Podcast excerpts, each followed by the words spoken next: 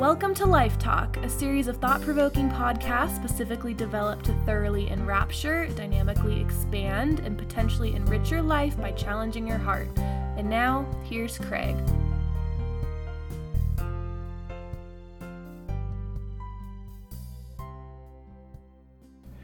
These days, I'm often left with the frightening realization that when someone has made up their mind, all of the logic and all the facts and all of the truth that we can gather up and bring to bear in some sort of meaningful dialogue becomes meaningless. I find that people aren't interested in meaningful dialogue, rather, they're simply interested in promoting their position. It seems that people's lives have become the dogma of their agendas, and, and as these dogmas become increasingly radical, their lives are not about engaging in effective and possibly transformational dialogues Rather, they become about forcing others into obedience to those agendas. In their mind, the rightness of their agenda demands obedience to them whether someone is in alignment with them or not. And we end up moving from a society with space for all to a society with space for the loudest voices. And as we contemplate this unsettling and certainly destructive dynamic, we need to begin by asking if the people that we're referring to here are us. As I've said in previous podcasts, change begins with us. And so, as I share these thoughts with you, I would rather have us ask Are we these people first before we think about others? Now, I think we run with the assumption of logic and fact and truth in our agendas. And running with this assumption, I, I want to give you seven thoughts.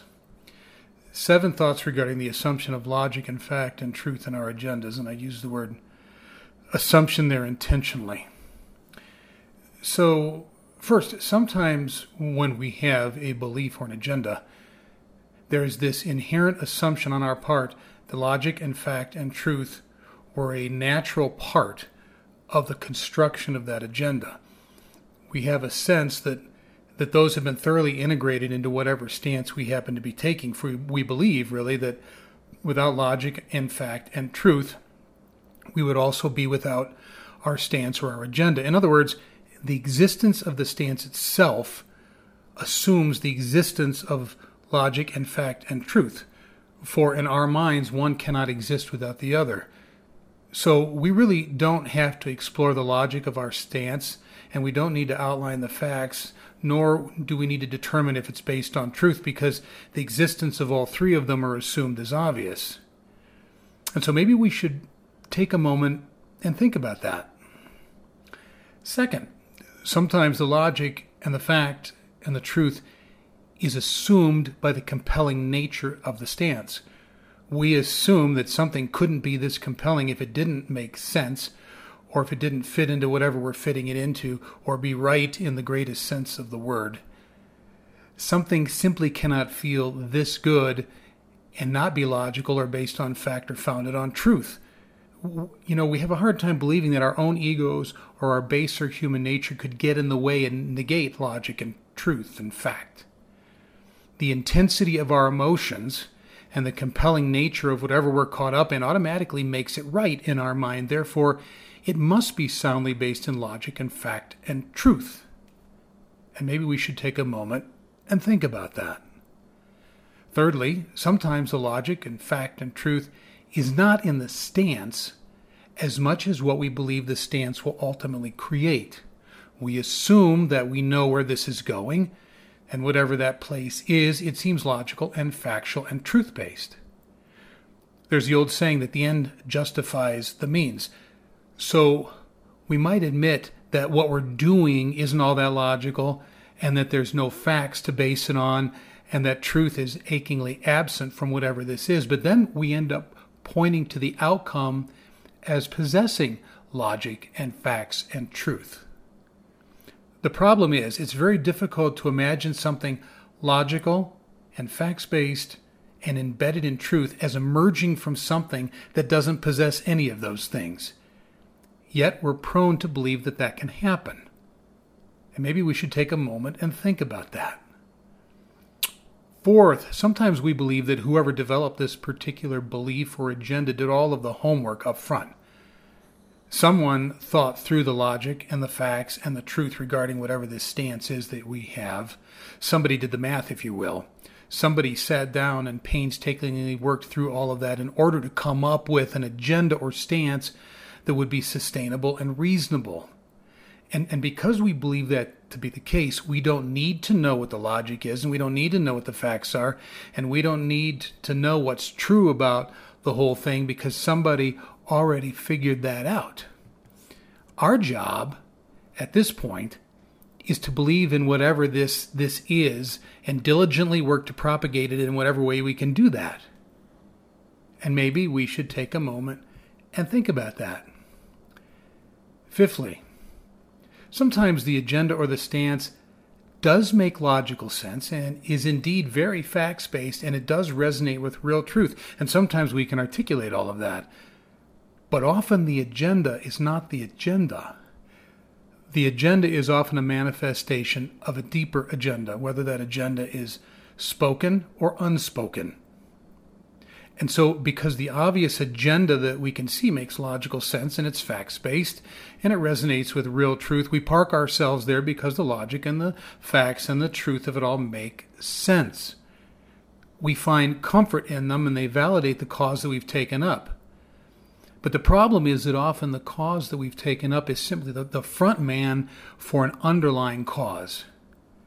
And there's a good chance that that, that cause needs the front man because the underlying cause is not logical, nor factual, nor truthful. And maybe we need to take a moment and think about that. Sixth, sometimes we see the cause or our agenda as something that is a continuation of some other cause the logical part of the facts of the truth relative to this agenda or whatever this stance is, all of that was established a long time ago.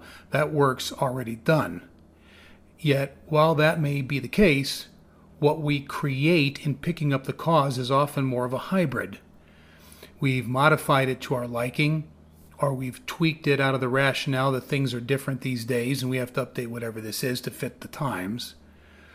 Or we blend it with another cause to grant it more power or give it more potency.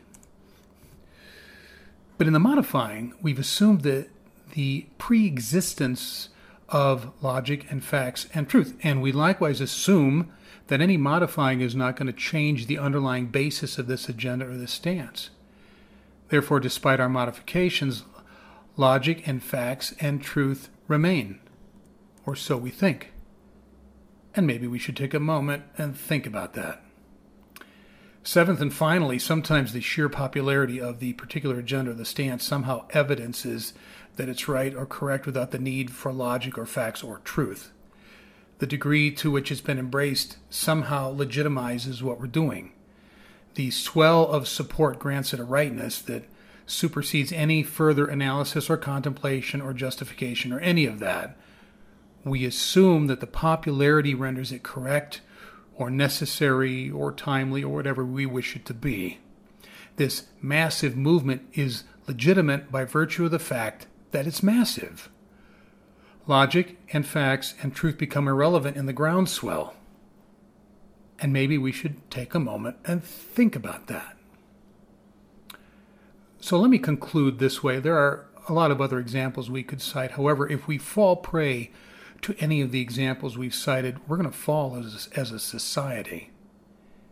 If we legitimize turning a blind eye to logic and facts and truth, we will live as blinded people blindly pursuing blind agendas. And in our blindness, it's not going to take long before we fall off some cliff that we won't be able to climb back up out of. And if we let ourselves continue in this direction, and if in fact we fall off such a cliff, we'll probably be too blind to realize that it was our choices that caused the fall. I would suggest to you that now is the time for contemplation. Now is a time to think, to be thoughtful, to bring logic and facts and truth to bear on whatever stance that we've taken. Let me close with one final thought. I want to share a closing quote with you during these difficult times. And I hope that if you take nothing away from this podcast, you take this quote with you. Want you to take a moment and think about it. The quote reads It is my prayer that we would stop for a moment, turn off the voices that clamor for our allegiance, put aside the incessant rant of political agendas, and sit with ourselves for just a moment. And in the quiet of that moment, listen to your heart for what you will hear is not all that far removed from the people that the voices and agendas claim to be your enemies. And maybe we should take a moment and think about that.